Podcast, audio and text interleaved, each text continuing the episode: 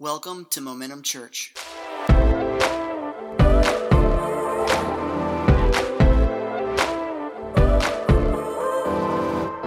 morning, everybody.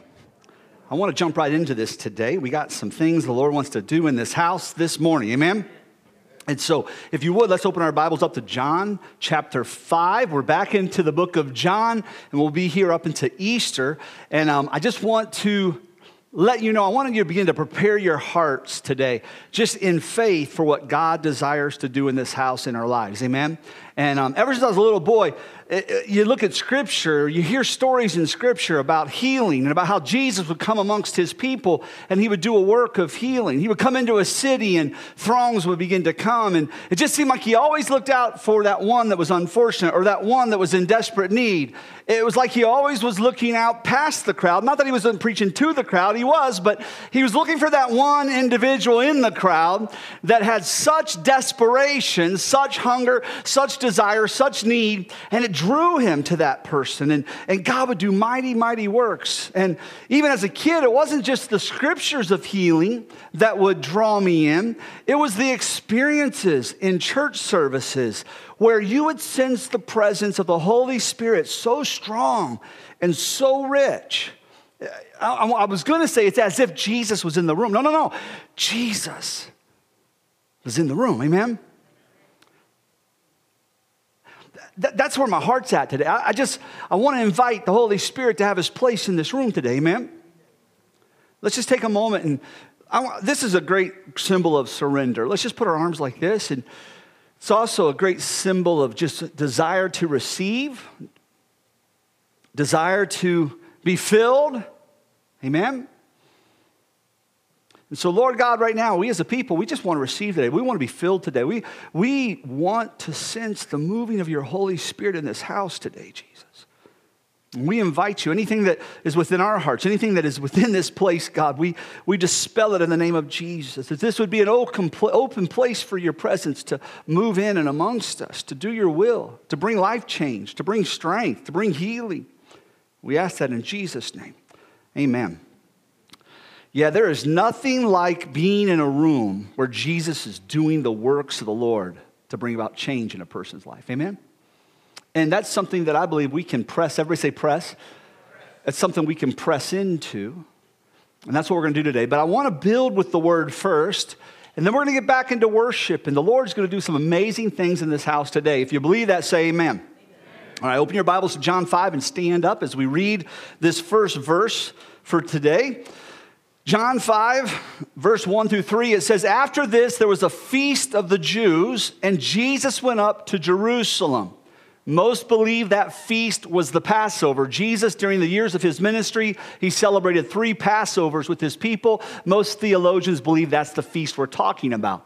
I'd be remiss if I didn't just put this in there. We've had a lot of announcements today, but I want to put this in. We are doing a Seder meal. We haven't done one in a couple years because of COVID, but we are doing a Seder Passover meal on Friday night the 15th. Friday night the 15th. For more details, you go to mymomentumchurch.tv and you can sign up for that, see the cost. You know, there's just enough to cover food and such.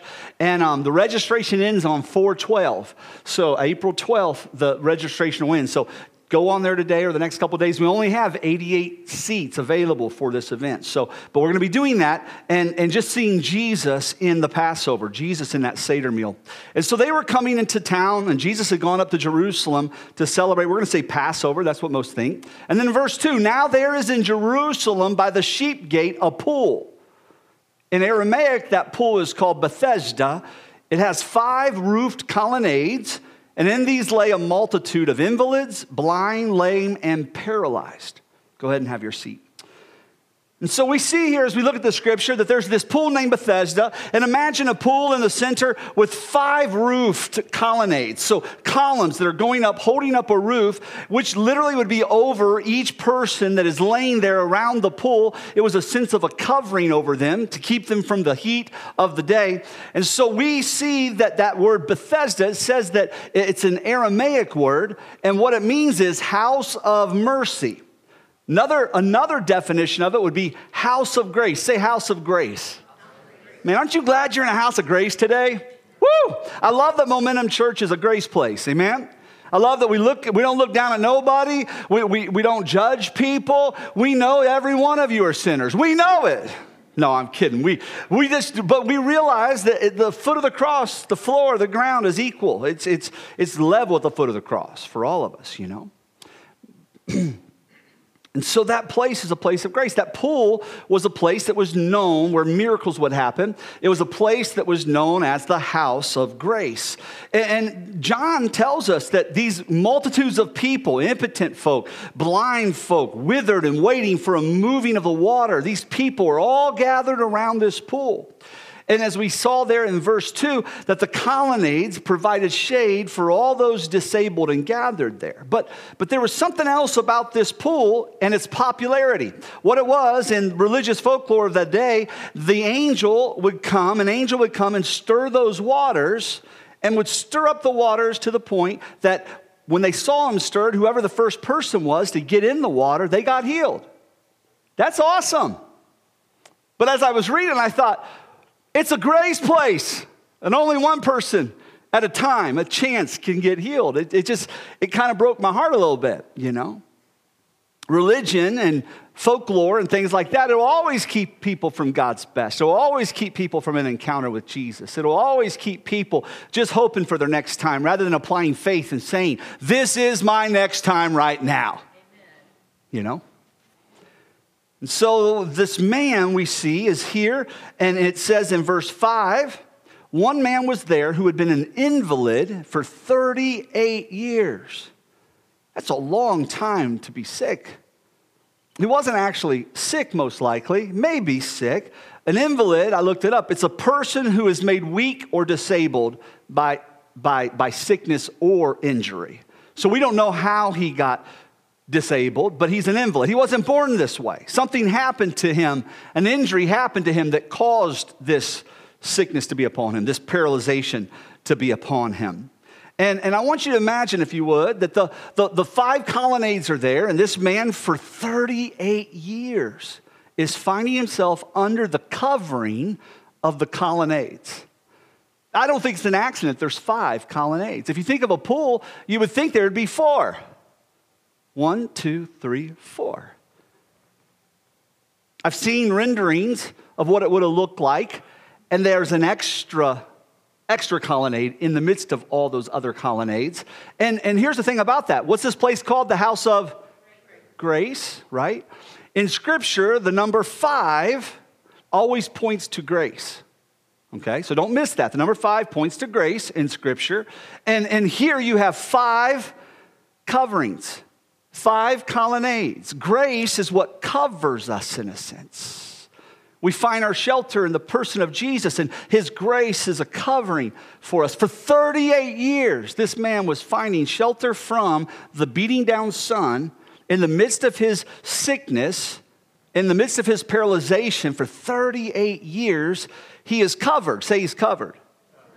He's covered, but he's not well. Let me say that again. He was covered for 38 years. He was covered, but he was not well. Okay? So this man, he was born, wasn't born that way. He experienced something in his life that caused his injury. The injury had, though, over time, 38 years, it had just become his new norm. This is, this is life. Somebody deposits me at the pool, and all day long I stay at the pool Thank God I have a covering from the heat of the sun, but this is my life. This is my new norm, and this has become my identity. It has shaped me, it's who I am. Now, I'm not going to look down on anybody that's crippled, etc. You know, that's not the point of this sermon, right? Amen? But this man had grown in that, that environment for 38 years, satisfied being covered in a sense. And I just want to say this to all, all of y'all. Everyone in this room at some point, you've been injured. And when I say that, what I mean is you've been injured by sin. The original sin in this earth has caused calamity in so many ways. Maybe you're in, injured in a marriage and you find yourself single now. Maybe you were injured by somebody doing something wrong financially in your life. Maybe you're injured because at some point, injury, I don't know about y'all, I self injure more than people hurt me. Amen? I got scars all over myself. My kids are like, What, Daddy? What's wrong with your hands? Well, I got little short fingers, and I can't wear gloves to work in because they just flop. It's true. And so I have scars. Yeah, I'll show them. I just scars everywhere on my hands, you know. Never a stitch. I just use super glue. It works. Hush. It does. But injury can be self inflicted as well. But all I'm saying is that original sin is something that is in this world that brings injury. You may have brought on the self inflicted injury of addiction. You thought it was just going to be a good time when you were 14, 15 years old. And when the alcohol got into your system, there was something within you that went, Woo! I want more of that. Or maybe you were down one day and you'd heard that somebody said, you know what, just drink your misery away. And you thought, well, it's not my norm, but I'll try that. Oh, that worked. There's a tear in my beer and it's crying for you, dear, right? In the middle, you're like, oh, I feel better. But now it's become an injury. Now it's become an addiction. Now it's become something that you can deal with, or 38 years later, you're still being paralyzed by that sin. Let, let, me, let me jump another thing. It could be sickness. You, you didn't bring cancer on you. You didn't bring this on you. You didn't bring that on you, whatever that is. But man, it's there. Original sin brought sickness into this world, and you're injured by it. Does that make sense? And it's like, what do I do? What do I do next? What's my next step? And for this man, for 38 years, his next step was to be brought to that place, to lay up underneath the covering of grace, if you will.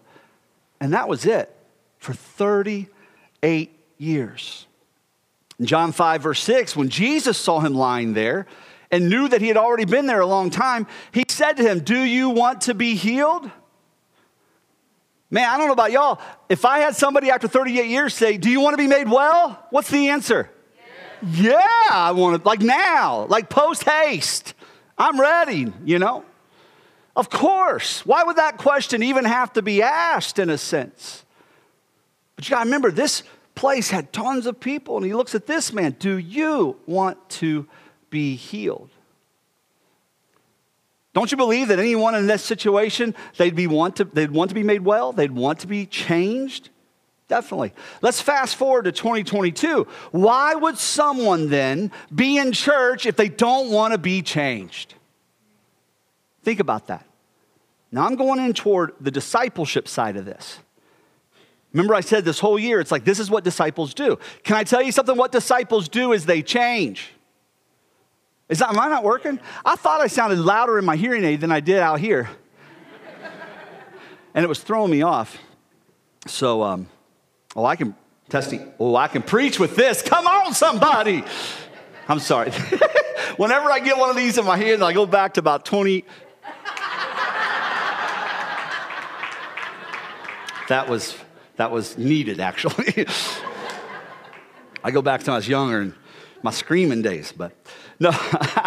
so it's true though. Think about that. Like, we're in church. I'm not talking about just sickness. I'm, I'm saying like discipleship issues, areas of growth, areas of change that we need. But day after day, year after year, maybe 38 years, we're still dealing with those same things. We're still not contending to get past those things, but we're satisfied laying up underneath the covering of grace. And Jesus comes and says, Do you want to be made well? Do you want to be made whole? Well, here's what happens with this man, John 5 7. The sick man answered him, Sir, I have no one to put me into the pool when the water is stirred up, and while I am going, another steps before me. I, know this sounds really rude. I just want to go, wham. And, and I know you're, you're like, Pastor is making fun of a cripple. I'm not, okay? I'm just saying this guy is like so many of us. I see the change, I see the opportunity. I even have the man himself before me saying, Do you want to be healed? And my answer isn't yes. Tell me how. Give me a word. Show me what I need to do next. The answer is, ah, you know what? It's been years like this. I ain't got nobody to help. You got a guy in front of you that can help you. It's been years like this. You know, the angel stirs the waters and only one gets healed. It's, you have the Holy Ghost. You have Jesus. You have Jesus filled with the Holy Spirit right in front of you. And guess what? So does every single person in this room. Every single one of us. But here's what happens he has grown complacent, and I'm not, I don't want to point the finger at him too much. I, I want to use this to point the finger at us, okay? But he had grown complacent. And let me say it this way the complacent will always struggle to stay bound to what's familiar. The complacent will always stay right where they're at. The complacent will always stay bound. My marriage can't get any better. My health can't get any better. My finances can't get any better. My, my struggles with addictions can't get any better. My you grow complacent. And, and we do, we'll begin to make excuses in those things. Now, there are people that sin is thrust upon you, and your hands are tied. Amen? I'm just thinking of marital issues. Your hands get tied, all right? But the thing I'm trying to get at is just that idea in our minds that no, whatever situation you're in right now, don't grow complacent. The Bible would say, don't grow weary in well doing, but in due season you will reap if you don't lose heart in due season. If you'll keep planting the seed of faith, if you'll keep planting that hope, if you'll keep planting, I may not be delivered today, but tomorrow's my day. And I'm going to do everything I can today to walk in that deliverance. Not to be satisfied just up underneath the colonnade of grace, but I'm going to walk in the victory that grace affords. And if we do that, we positions our, position ourselves for Jesus to say, You will be made well. Amen. I like how quiet it is today. I really do, because we're all thinking about this, you know? And so that five colonnades, as I said, that number means grace. The colonnades provided a covering, and I want to say it this way so often we get satisfied with the covering of grace that we're covered by grace, but we're not and willing to embrace change. We're not willing to reach out Okay, Lord, I'm ready to do whatever you tell me to do. Walk in whatever you tell me to walk in. Live actually what the scripture says and be able to walk, not, not crawl through this life, this existence, but literally walk and not just walk. The Bible says run and not just run, soar. Hmm. Amen? So, complacency will cause you to be satisfied with the grace of God, but keep you from experiencing the power of God to change your life. God's okay with me just how I am. He is, but He's paid too dear a price for you not to stay that way or for you to stay that way. Grace is good, but grace is where it starts. And grace is where it goes, and grace is where it ends. God's grace carries us through, but He doesn't want you just being covered in grace 38 years. He wants to be able to come along and bring you victory. Amen? I'm going to just ask y'all, how many in this room need a little victory in their life? Give a big shout. There's some things you're, I'm just being honest, there's some things you're going through, some things you're dealing with, some things you're facing, whether it's health, finances, whatever it may be, relationships, whatever sin, issues of sin, addiction, whatever it might be. But you're sensing today is a day for victory for you. Is everybody in this room feeling that in their spirit today? Anybody? Yeah, yeah, yeah. That's what I'm praying for. God, today's that day that you have come to this pool of Bethesda, to this house of grace, this house of mercy. And we're inviting Him to come and look at each person individually and say, Do you want to be made well? Imagine Jesus saying that to you. What's your answer? Yes, Lord. Yes, Lord. And you may not be crippled in body, but many of us in this room, myself at times included, we get crippled by complacency. We, we lay around in unrepentant sin, or we're disabled by repeated choices that keep us far from God's best for our lives. And we excuse it and we just say, it's okay. I just, I guess God's just put this on me to help me grow. Well, you know what? We go through difficulties, and God uses everything to help us grow. Amen? Yes, He does. But there was a whole lot of stuff through the years I put on myself, and I wanted to blame God. There was a whole lot of things through the years that I, I, I excused my, my, myself because of the complacency. I excused myself for being crippled in different areas. And I excuse it by saying, you know what? God, God understands, God has it covered. Yes, He does. But that's the place where He affords you to have a miracle. That's the place where He meets with you to take you beyond what you ever thought possible. That's the place where His divine Holy Spirit comes to touch and to manifest and do something powerful and rich in your life. And so Jesus says to this man, Get up, take up your bed and walk. And at once the man was healed and he took up his bed and he walked. I mean, it was at this pool. Jesus performs this miracle, showing that he is greater than any human malady and he is greater than any religious superstitions that would keep you from thinking you can have God's best, because there are religious superstitions today that people have. God doesn't do that kind of work anymore. You can't pray a prayer of faith and ask for a miracle anymore. You have to just rest in whatever's given to you. That's the sovereignty of God. I guess He wants you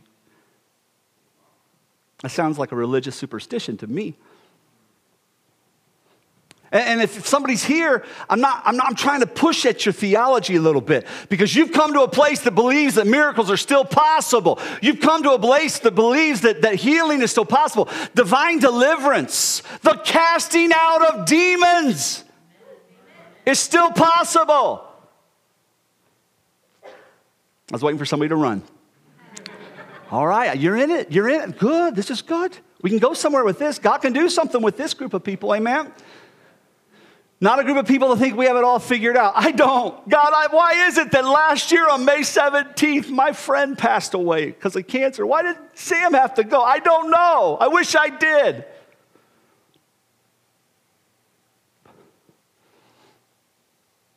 But I'm not going to stop believing for healing. I'm not going to stop believing that God has a plan and a purpose and can do amazing things. And why is it that my, I, my I'm R2D2 up here? Boop, beep, boop, boop. My staff teases me incessantly about it. Pastor Stephanie calls me Pastor Boop, beep, boop, boop. No. I prayed for healing for this thing so many times it didn't happen that way. But God used you all and a whole bunch of other churches, a whole bunch of other people to make me well. Amen? And God did get a greater miracle out of that. And that's awesome. But do you know what it did to me? Those first couple years I was deaf and couldn't get my healing. It maybe stop praying for healing. You may not realize that, but I did. I stopped praying for miracles. I, stopped trusting God that He could do something in the moment. I literally, not because I'm anything special, but young in my life, I traveled as an evangelist for about a year and a half. Um, and so, with that time, man, I had laid hands on people that were deaf and saw them get their hearing back. And I couldn't get mine. And I drew back into a place of complacency, into a place of religious superstition. Well, God, I guess you have it for some and not for others. I stopped praying for miracles and healing. A couple years into that, I realized I was in error. And Lord, I, your ways are not like mine, your thoughts are not like mine. And so I began to pray for healing again because the Bible says to lay hands on the sick and watch them recover. Started trusting and believing again. Started seeing miracles and signs and wonders again. But for two years, I bought into some religious superstition and I just backed up.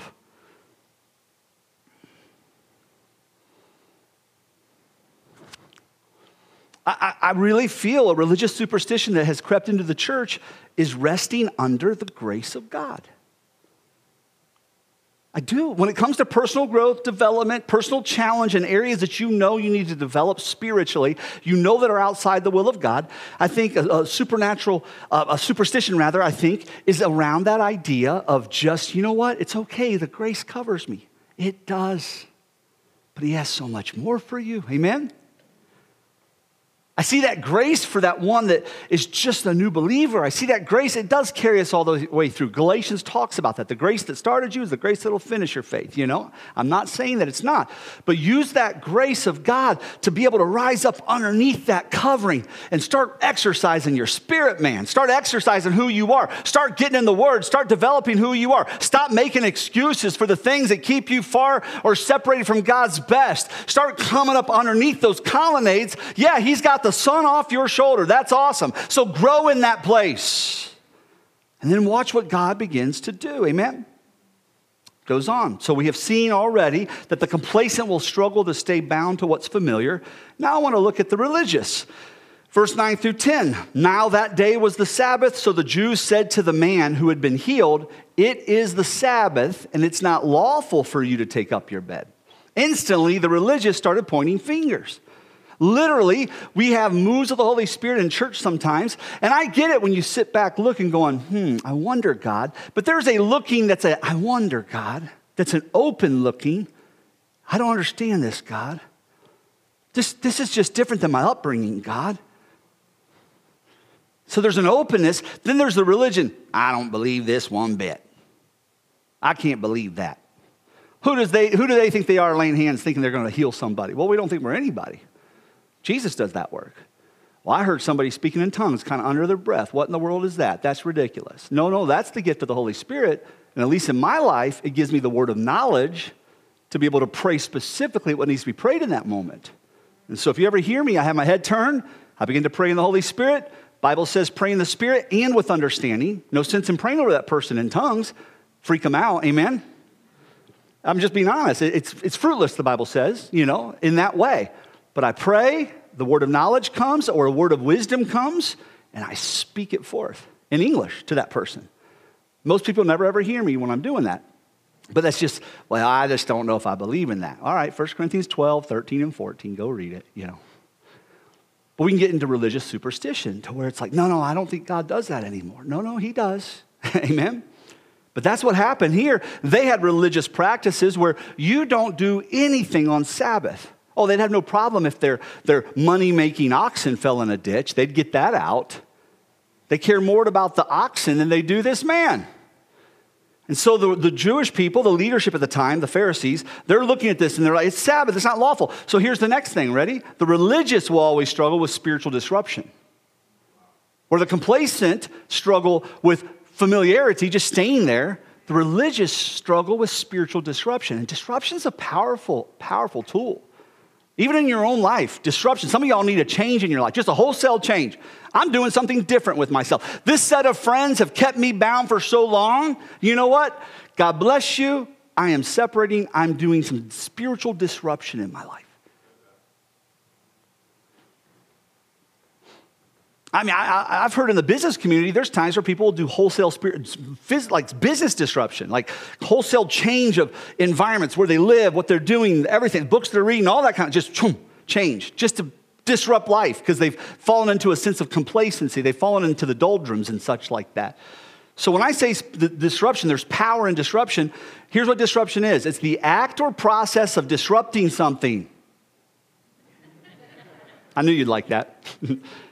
That's deep. I'll say another way a break or interruption in the normal course or continuation of some activity or process. Some of you in here today that are struggling in your relationship, in your marriage, or in your relationship with a family member, you need spiritual disruption. You need a break in the middle of that thing. You need a Bethesda experience where God comes up and says, All right, take up your mat and walk. Let's do something about this.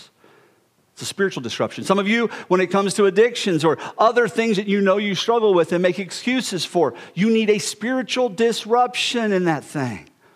I'm done just reading and not, I'm done just reading and making excuses. I'm reading, I'm getting at the foot of the cross. I'm reading and I'm going to Jesus. God, no, no, more, Jesus. Heal me, deliver me, set me free. Even if it means I start speaking in tongues, fill me with the Holy Ghost. That's freaky, but do it, Jesus. I just need your power to be evident in my life. That's spiritual disruption. Amen?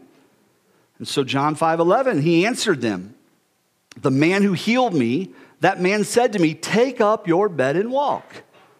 So these leaders are lambasting him for being basically healed. Come on. God touched me. How can you be so upset? And he's like, You know what? I, I don't know who this guy is, but all I know is he said, Take up my bed and walk. And for 38 years, I've been laying here an invalid. I finally, I, I, I'm re- I took up my bed and I walked.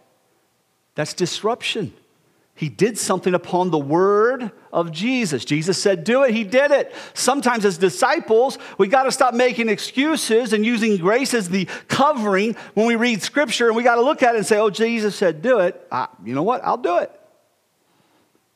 And I might do it struggling, and I might do it stumbling, and I might do it not to perfection. That's okay. That's all right. That's, you're still underneath the colonnade of grace. But you're not using the grace place as a place for excuses anymore. Well, I know my life's not what it's supposed to be, but I'm at church every Sunday. Well, good. I just want you to get at church in victory. Now, till you do, it's a great pla- grace place. Amen? But I don't serve you well as a pastor if I don't take a moment to tell you you can have faith for Jesus to change you, but faith without works is dead. So you need the faith for Jesus to change you. But when he gives you the way out, take up your bed, start taking up your bed. Amen? That's what I'm seeing here. You see why I was excited? I was excited all the last couple, I've been excited for this sermon for a while. Well, here's what he answers, and I love it because it's like, I don't really know what happened. You know, I, a lot of times God takes us to new heights and new places, and we, we can't quite explain it. He goes, He answered, The man who healed me, he said, take, take up your bed. You know, it's just, it's like he doesn't know quite exactly what's happened. I love that. All I know is this guy touched my life. That's it. He made a difference, and I'm no longer the same. I'm no longer the same. I'm no longer the same. And I'm just going to challenge you with that spiritual disruption. If you look at your life and you say, you know what, I am the same. Whether you've been saved two weeks, six months, six years, 60 years, if your life looks like it always has looked and you're not sane, I would say you need some spiritual disruption and follow Jesus at a whole nother level. And here's the reason why because following Jesus will bring about life change. It just does. It does. And so you may need some disruption in your life. Well, what's that look like? You're facing issues of sin? You need disrupted by the word. Not look at the word and go, yep, that's me. But God, your grace is sufficient. It is, but that's not spiritual disruption. God, that's me. Usually, if you'll read a little further, you'll find out what he says to do next. Here's a list of unrighteousness, and then he'll say, But practice righteousness. For those who practice righteousness will inherit the kingdom of God. And I don't believe the kingdom is just the heaven, it's just heaven. I believe when it says you'll inherit the kingdom of God, I believe that's his authority and his power here in the earth. But if we practice unrighteousness and make excuses for it, saying grace has covered us, we'll never walk in the authority and the power, the word of the Lord that says to us, Take up your bed and walk. Does that make sense? So, facing issues of sin, have it disrupted by the word and act on it. Facing disruption or facing doubt and sickness, I've been there disrupt that by joining in agreement with the faith of others.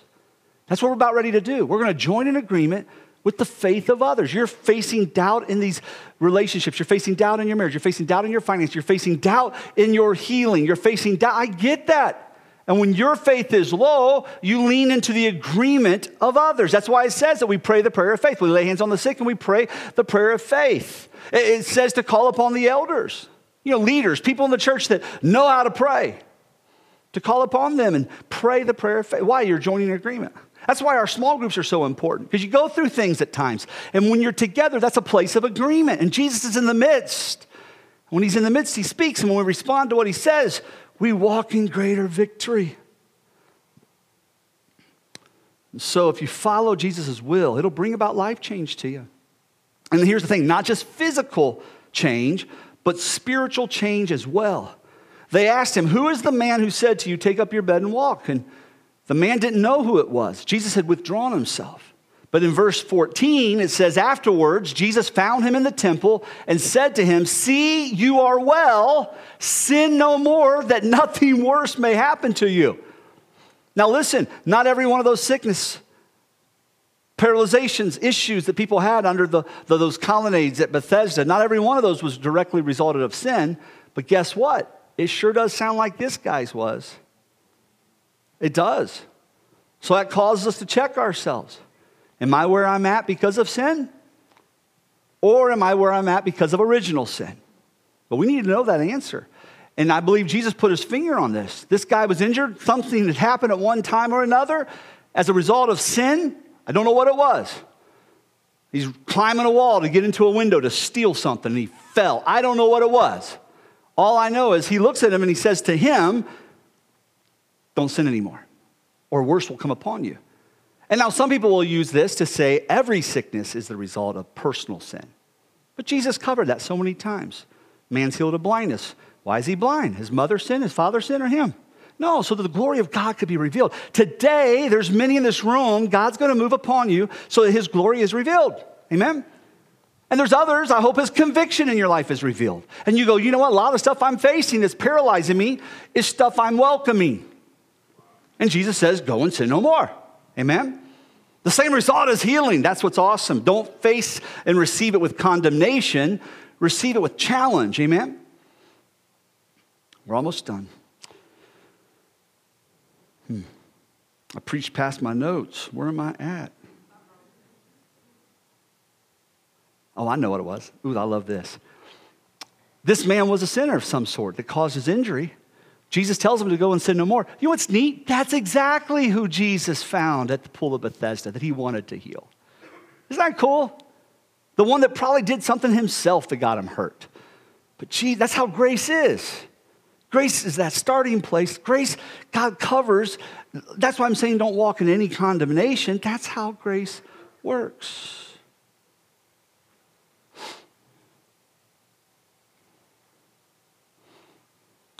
So the Jews that were there persecuting Jesus, they were upset in verse 15 because he was doing these things on the Sabbath. And Jesus just said, My Father is working until now, and I'm working. In other words, you can be upset, but we're doing the work of the Lord. We're doing the will of God right now. And I believe personally, God wants to do something in this place this morning to bring some spiritual disruption, to take us from a place of complacency into what He has. Jesus didn't just move through His people, uh, amongst His people 2,000 years ago.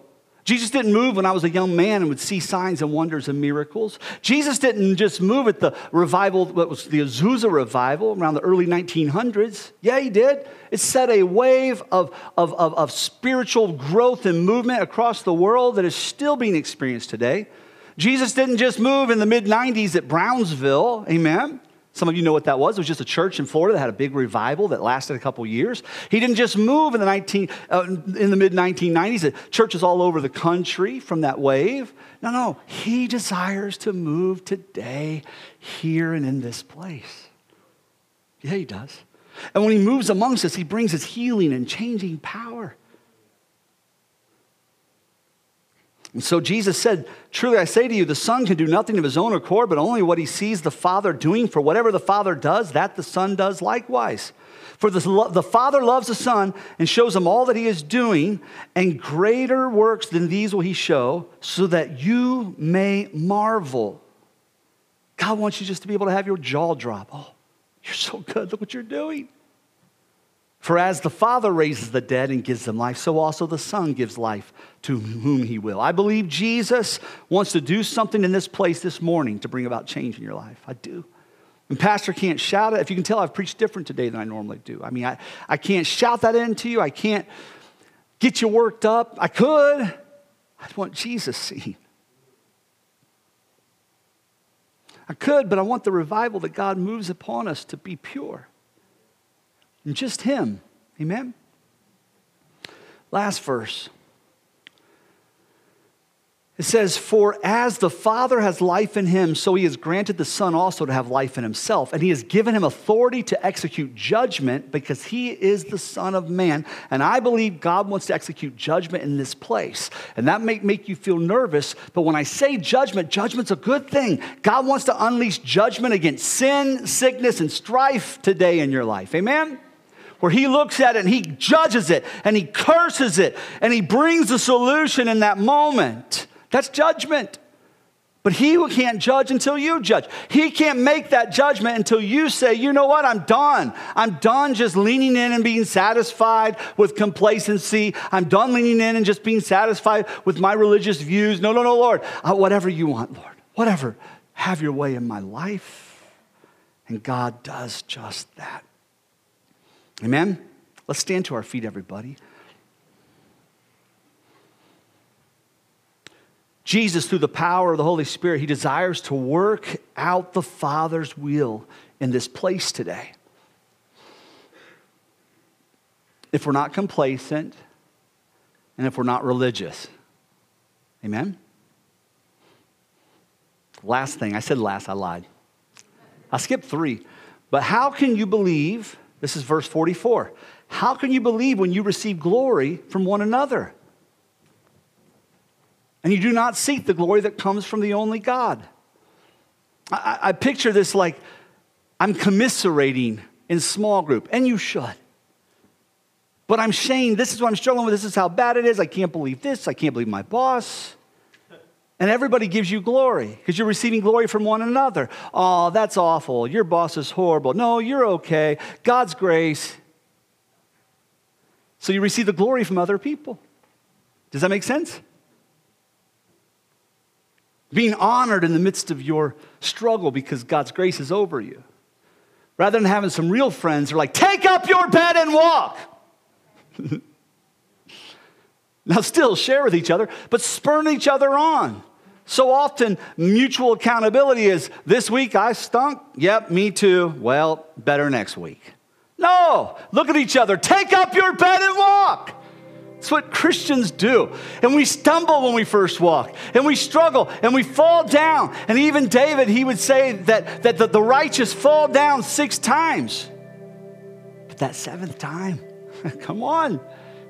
There comes a point when you stop falling and you start walking and then you start running and then you start soaring.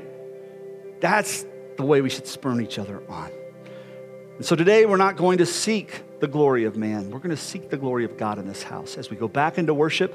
And what I want to encourage you to do is to believe that God can touch you today in this place. Amen. And this is our this is our Bethesda. We're going to have people coming up, some staff and some others that I've talked to about praying, and we're just wanting to pray with you. If you have something that you're saying, you know what, I'm ready. I am ready now to walk out what God has for me. I'm ready for growth. I'm ready for healing. I'm ready for deliverance. I'm ready for whatever it is. As you sense the Holy Spirit drawing you up here, as we're worshiping, man, we're just going to pray and let Jesus have his way in this house. Amen. Amen. If someone wants to come up and you just want to kneel at the altar, that's fine too. But there's something about the power of agreement when you're struggling with these kinds of things. There really is. And so we want to pray today. Amen. Let's just kind of all raise our hands up to the Lord one more time as we pray. Lord, in the name of Jesus, this is your house. Have your way amongst us.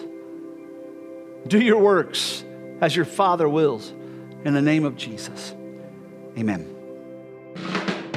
Thanks for joining us for this week's message. For more information, please check out www.momentumchurch.tv.